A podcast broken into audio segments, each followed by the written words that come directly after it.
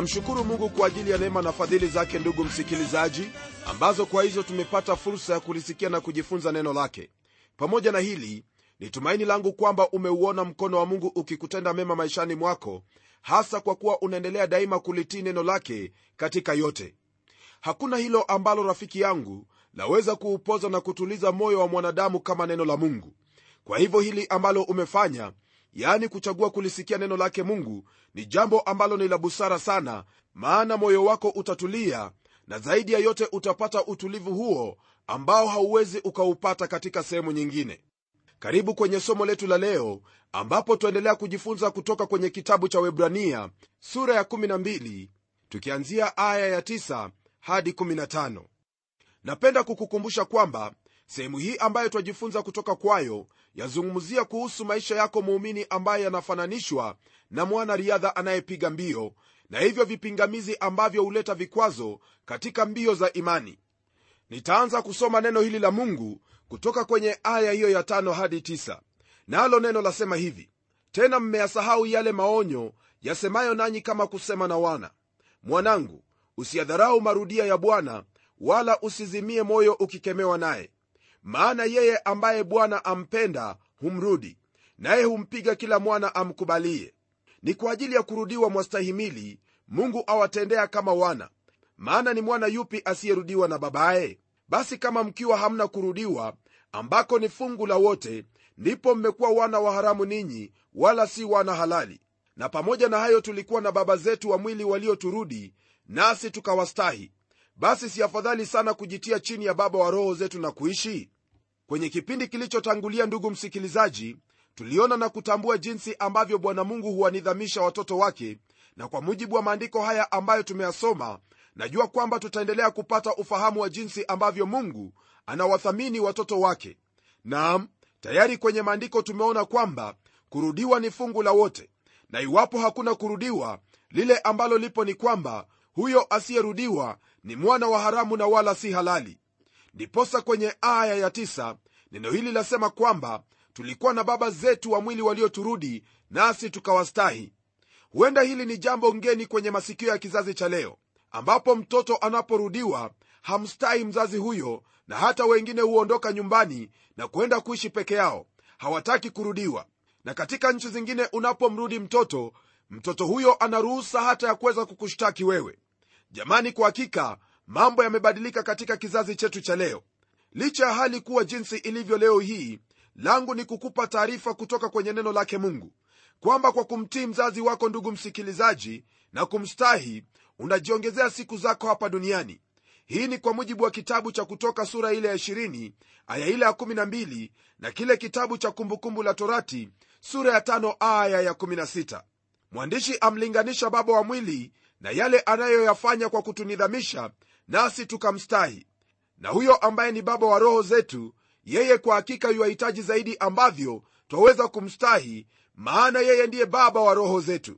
Na hasa swali ambalo lipo kwenye sehemu hii rafiki yangu ni swali nzuri kabisa ambalo wafaa kulitafakari.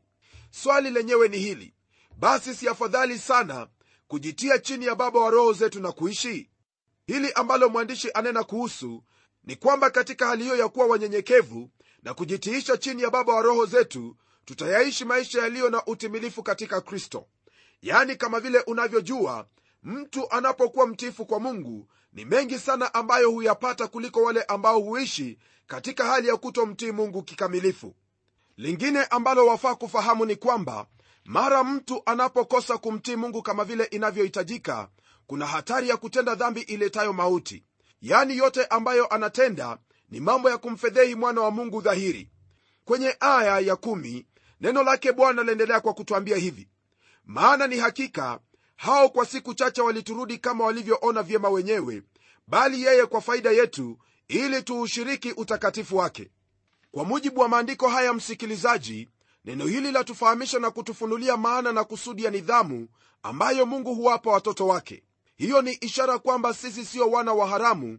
Hii ikiwa twakubaliana naye jambo ambalo linapotendeka hasa huwa ni kwa ajili ya faida yetu. Rafiki msikilizaji faida hii unapoitafakari ni ya ajabu kweli. Nayo hii ni kwako wewe unayemwamini kristo na zaidi ya yote umejitiisha chini ya baba wa roho zetu yaani mungu aliye hai. Katika hili ni ili kama wana waliokomaa unapoadhibiwa au kunidhamishwa na mungu hiyo ni kwa kuwa mungu yakutaka wewe uushiriki utakatifu wake. Na siamini kwamba ndugu msikilizaji iwapo utataka kushiriki utakatifu wake mungu kuna jambo ambalo litakuzuia hasa unaponidhamishwa. Unaponidhamishwa fahamu kwamba mungu amekupa fursa hiyo ili kwamba uweze kuushiriki utakatifu wake. Je umekuwa ukitafuta utakatifu katika maisha yako?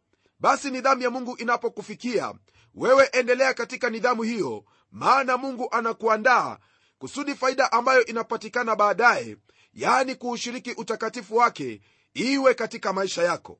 Na najua kwamba unapostahimili katika hali hiyo wewe utapokea matunda hayo ya ustahimilivu wako ambayo ni kuushiriki utakatifu wake. Hii pia ina maana kwamba utakuwa na huo ushirika wa kuendelea na bwana wetu yesu kristo.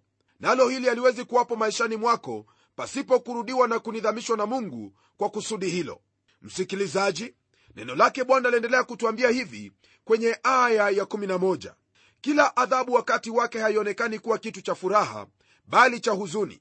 Lakini baadaye huwaletea wao waliozeezwa nayo matunda ya haki yenye amani. Mara kwa mara ndugu yangu wengi wetu hutamani matunda ya haki yenye amani yaonekane katika maisha yetu. Lakini kama vile ilivyo kwa mchungwa ili uzae machungwa ni lazima kwanza kusafishwa nina maana ya kuondolewa kwa matawi hayo ambayo hayawezi kuzaa machungwa bali yanatumia yote ambayo matawi mazuri yangelitumia. Tena msikilizaji pasipo kusafisha mchungwa baada ya muda usio mrefu utabadilika na kuwa ndimu. Kwa jinsi hiyo ni lazima kama watoto wa mungu kusafishwa kwa njia hii ya nidhamu na kurudiwa ili matunda ya haki yenye amani iwemo maishani mwetu. Na katika hili ni vyema pia kuwa na ufahamu huu kwamba kila mara twanidhamishwa mungu analo kusudi maalum. Ila sijui wewe hufikiria nini kuhusu nidhamu ambayo mungu hukupa. Kuna mambo manne ambayo nataka tuyaangalie kuhusu nidhamu inayotoka kwa mungu. Msikilizaji neno la mungu laendelea kwa kutwambia hivi kwenye aya ya tano katika kitabu hiki cha webrania sura ya 12 kwamba tena mmeyasahau yale maonyo yasemayo nanyi kama kusema na wana. Mwanangu usiyadharau marudia ya bwana wala usizimie moyo ukikemewa naye. Jambo la kwanza ni hili msikilizaji kwamba katika kunidhamishwa na mungu kuna huo uwezekano wa kuyadharau marudio ya bwana. Hali hiyo ya kudharau marudia na nidhamu ya mungu hasa yatokana na wewe kutopata ujumbe wa kile ambacho ananena nawe. Ni rahisi kupuuza maonyo hayo kwa kujiambia kwamba matatizo ni kwa kila mtu. Kwa hivyo ni jambo la kawaida kuwa na shida ya namna yote ile. Na kwa njia hiyo basi ujumbe uliokusudiwa na baba wa mbinguni ili uupate hauwezi kuupata kwa sababu ya nia yako kuhusu hilo ambalo limekupata nalo jambo la pili ambalo pia lapatikana kwenye aya hii ya tano ni kwamba wala usizimie moyo ukikemewa naye. Msikilizaji kuna hao ambao mara tu mungu anaanza kushughulikia maisha yao kwa kuwanidhamisha mara moja wao huzimia. Kwa kusema hili nina maana kwamba wao huanza kulialia kama watoto wachanga swali ambalo huwa kwenye kinywa au kwenye moyo wa mtu kama yule ni hili kwa nini jambo hili limenipata na mimi nimekuwa mwaminifu kwa mungu? Ndugu yangu najua kwamba huenda umesema jambo kama hilo wakati ambapo shida imekupata. Himizo kwenye neno la mungu kwako ni kwamba usizimie moyo kwa hayo ambayo yamekupata kwa kuwa bwana ndiye nguvu za roho yako. Iwapo wataka kujua maana ya kutozimia nenda katika hospitali humu nchini huko utawapata watoto wa mungu ambao wengine wao wamekuwemo humo wakilala kwenye vitanda vya magonjwa na maumivu kwa miezi na hata miaka. Lakini wanaendelea kumtukuza bwana na wala hawajazimia mioyoni mwao. La tatu kuhusu nidhamu ya mungu kwa watoto wake ni hili ambalo linapatikana kwenye sura hii ya 12 aya ya 7 ambayo yasema hivi. Na kwa ajili ya kurudiwa mwastahimili. Kwa mujibu wa hili ambalo twaliona hapa mwenzangu ni hali hiyo ya kukubalia nidhamu na marudio yake bwana kwa njia ya kustahimili tu? Hasa nina maana kwamba katika hali hiyo ya kunidhamishwa yule anayepokea nidhamu hiyo anaipokea kwa kuona kwamba nidhamu hiyo ni yake na ni lazima kuipokea jinsi hiyo. Neno au wazo ambalo huwa kwenye mioyo ya watu kama wale wanaopokea nidhamu kwa njia hiyo ni kusema kwamba hili limetumwa kwangu na bwana na kwa hivyo nitalipokea tu jinsi hiyo. Na mara nyingi malalamishi huwa yamejaa kwenye midomo ya watu kama hao. Hali yako inapokuwa kama hiyo basi mwenzangu ni rahisi kuukosa huo ujumbe wa mungu ambao anao kwa ajili yako. Kwa hivyo ni vyema katika yote hayo unayoyapitia uwe na hali ya kumuuliza mungu kuhusu somo ambalo anataka ujifunze.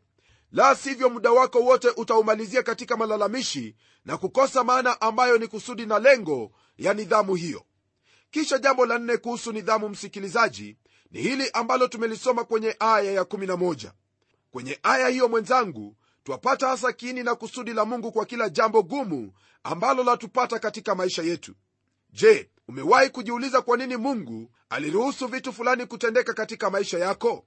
Kwa nini mungu alimruhusu mtu fulani kuja na kuyatikisa maisha yako? Na hata wakati mwingine kukuvunja moyo na kukukwaza?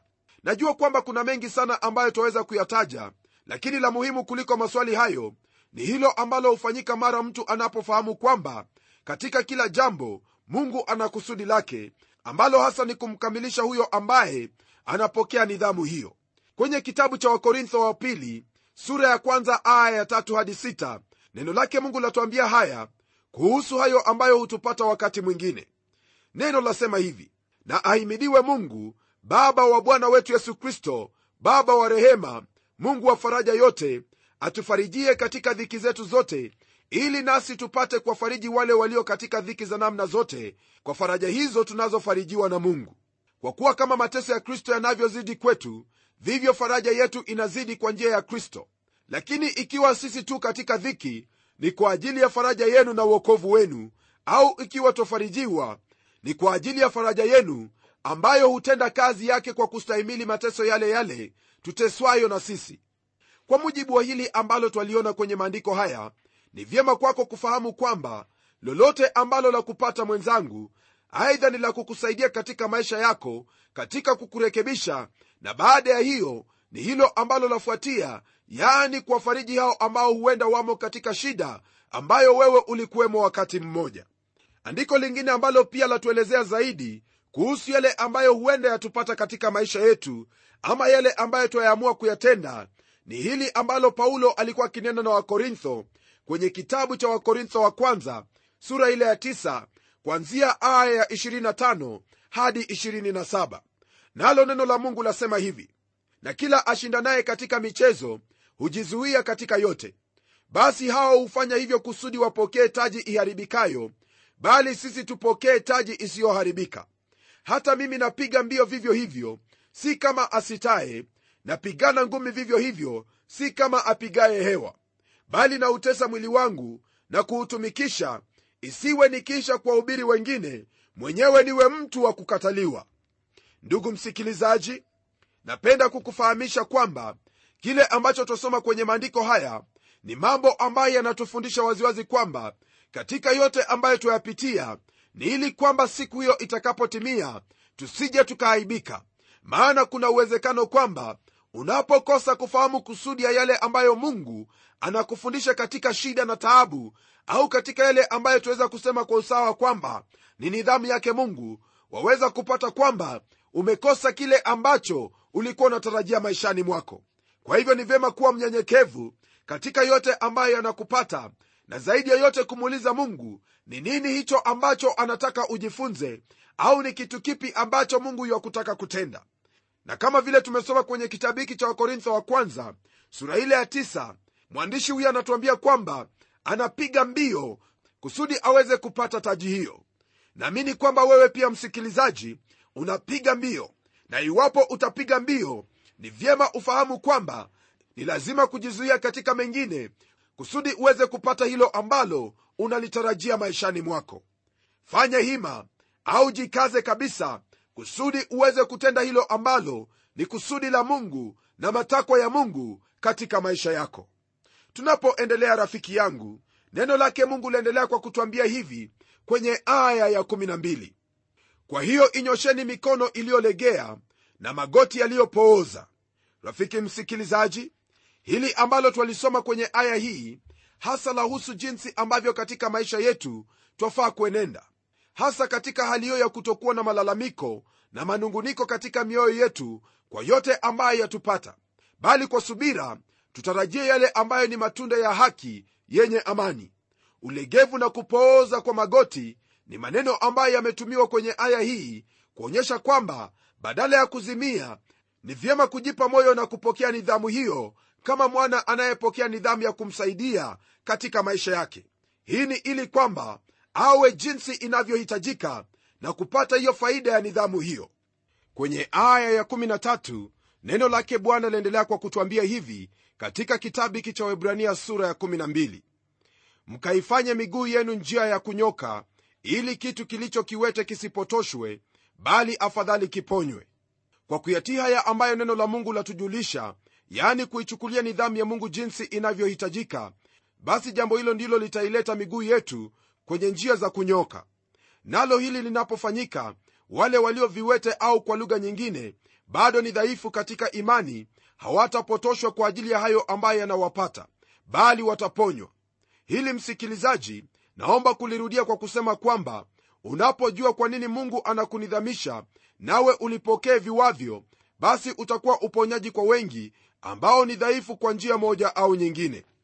Tunapoendelea kwenye aya ya14 neno lake bwana laendelea kwa kutwambia hivi tafuteni kwa bidii kuwa na amani na watu wote na huo utakatifu ambao hapana mtu atakayemwona bwana asipokuwa nao. Maandiko haya rafiki yangu yanatuhimiza kuwa na amani na kila mtu. Pamoja na hili napenda ufahamu kwamba hii hasa ni kwa wale watakao kuruhusu uishi kwa amani nao. Amani hii ambayo yafaa kuwepo msikilizaji ni lazima kila mtu na mwenzie waweze kuitafuta maana amani huwa ni kati ya mtu na mwenzie. Nam sote ambao ni waumini ni lazima kuhimizana katika mbio hizi zilizowekwa mbele zetu mmoja kwa mwingine. Pamoja na kuhimizana neno hili latuambia kwamba ni lazima utakatifu uwepo kwani pasipo huo hakuna atakayemwona bwana. Jambo hili mwenzangu halina maana ya kutafuta utakatifu wetu wenyewe. Maana iwapo hivyo ndivyo yafaa kuwa basi nina uhakika kwamba hakuna hata mmoja wetu ambaye analiweza jambo hili. Hii ni kwa kuwa hakuna mmoja wetu aliye mtakatifu lakini kwa damu aliyoimwaga mwana wa mungu yesu kristo twaweza kufanyika watakatifu kwa mujibu wa kitabu cha wakorintho wa kwanza sura ya kwanza aya ya 30 ambayo yasema kwamba kristo amefanywa kwetu kuwa hekima itokayo kwa mungu na haki na utakatifu na ukombozi. Pia kwenye kitabu cha warumi sura ya tano aya ile ya kwanza neno la mungu latuambia kwamba basi tukiisha kuhesabiwa haki itokayo katika imani na tuwe na amani na mungu kwa njia ya bwana wetu yesu kristo. Kwa msingi wa maandiko haya ni wazi kwamba hakuna hata mmoja ambaye iwaweza kusimama katika uwepo wa mungu ila kwa njia hii moja ya yesu kristo. Hakika mwenzangu hili ni jambo la kutia moyo na la kufanya wewe kutaka kuzipiga mbio hizi hadi kushinda. Naam fanya hivyo maana hilo ndilo ambalo mungu anakutakia tunapogeukia aya ya 15 neno lake bwana laendelea kwa kutwambia hivi. Mkiangalia sana mtu asiipungukie neema ya mungu shina la uchungu lisije likachipuka na kuwasumbua na watu wengi wakatiwa unajisi kwa hilo. Rafiki msikilizaji kama vile twalisoma neno hili twaona kwamba kile ambacho mwandishi ananena hapa ni hali hiyo ya kuwa na mwelekeo katika hapo ambapo unapatazama. Nayo hii ikiwa yalenga aya ile ya kwanza kwenye sura hii ambayo yanena habari ya kumtazama yesu kristo mwenye kuanzisha na mwenye kutimiza imani yetu. Lingine la kufahamu hapa ni kwamba neno hili halineni kuhusu hali hiyo ya kupotoka katika ukengeufu bali ina maana ya kurudi nyuma. Na kwa kuwa hali ndiyo hiyo basi ni vyema kwa muumini yeyote kuangalia na kukazia macho yesu kristo huyo ambaye alimwita katika neema hii kubwa na siyo wanadamu iwapo wewe kama muumini utakosa kumtazama yesu lile ambalo lafanyika ni kwamba hapo utakapokuwepo hautakuwa na nafasi ya kuipokea neema yake mungu. Kama vile unavyofahamu mungu ni mwingi wa rehema na neema na hiyo ndiyo anataka kuwamwagia wana wake wote katika ulimwengu mzima. Shida ni kwamba mara nyingi siye tuliye watoto wake hatupo hapo tunapohitajika ili tuipokee neema hii na rehema zake. Hili ni jambo ambalo ni lazima ufahamu kwamba wahitaji sana maishani mwako na waweza kulipata iwapo waweza kumwendea mungu maana mungu yu tayari kukupa neema hiyo na rehema hiyo. Je ndugu yangu wahitaji neema na rehema zake mungu? Umemwendea mungu ili akupe? Naam nena naye mwambie kwamba wahitaji neema yake. Sote twahitaji neema yake lakini sharti kumwendea kwanza. Usipungukiwe na neema hiyo maana ipo kwa wingi kwa kuwa kwa kuipokea neema hiyo hautakuwa kama kiazi kilicho kibovu kwenye gunia miongoni mwa wakristo. Usije ukawatia najisi hao waumini wengine. Kwa maneno mengine wafahamu jinsi ambavyo mtu mmoja kwenye kundi la waumini yaweza kuleta vurugu na kuwakosesha watu wengi. Hili mwenzangu ni jambo la kujitahadhari kwani ni rahisi kutendeka iwapo umepungukiwa neema yake mungu. Kumbuka kwamba sheria na torati ilikuja kwa mkono wa musa lakini kweli na neema ilikuja naye bwana yesu kristo. Huyo aliye na neema ndiye mchungaji wako ndiye mwokozi wako mfalme na mkombozi. Nenda kwake nawe utakuwa na neema hiyo ya kukulinda katika maisha haya. Na tuombe. Ewe mungu tena baba wa bwana wetu yesu kristo na kushukuru kwa kuwa wewe ndiwe mungu na wala hakuna mungu mwingine kama wewe. Na kushukuru kwa ajili ya neema rehema na fadhili zako ambazo ni za milele unazotumwagia siku baada ya nyingine.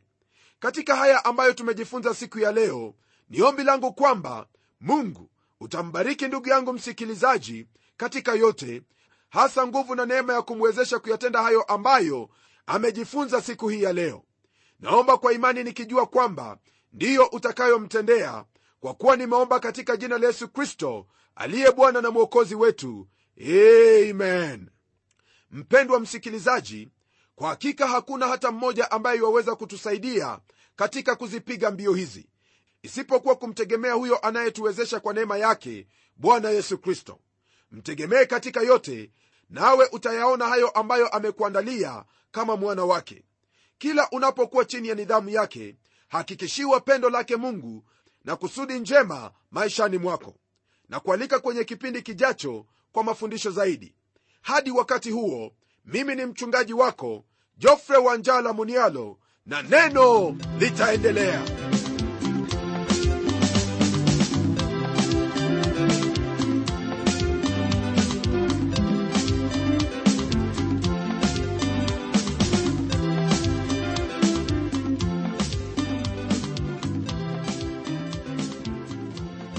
asante sana msikilizaji wangu kwa kuwa pamoja nasi. Na iwapo una swali au pendekezo tafadhali tuandikie barua ukitumia anwani ifuatayo. Andika kwa mtayarishi kipindi cha neno transworld radio. Sanduku la posta ni 21514 nairobi kenya. Pia waweza kutumia anwani yangu ya email ambayo ni pomodo twr.co.ke. Nimengojea barua yako kwa hamu, msikilizaji wangu, na hadi wakati mwingine, ndimi mtayarishi wa kipindi hiki Pamela Umodo, ambaye ninakuaga nikikutakia baraka za Mwenyezi Mungu. Neno litaendelea.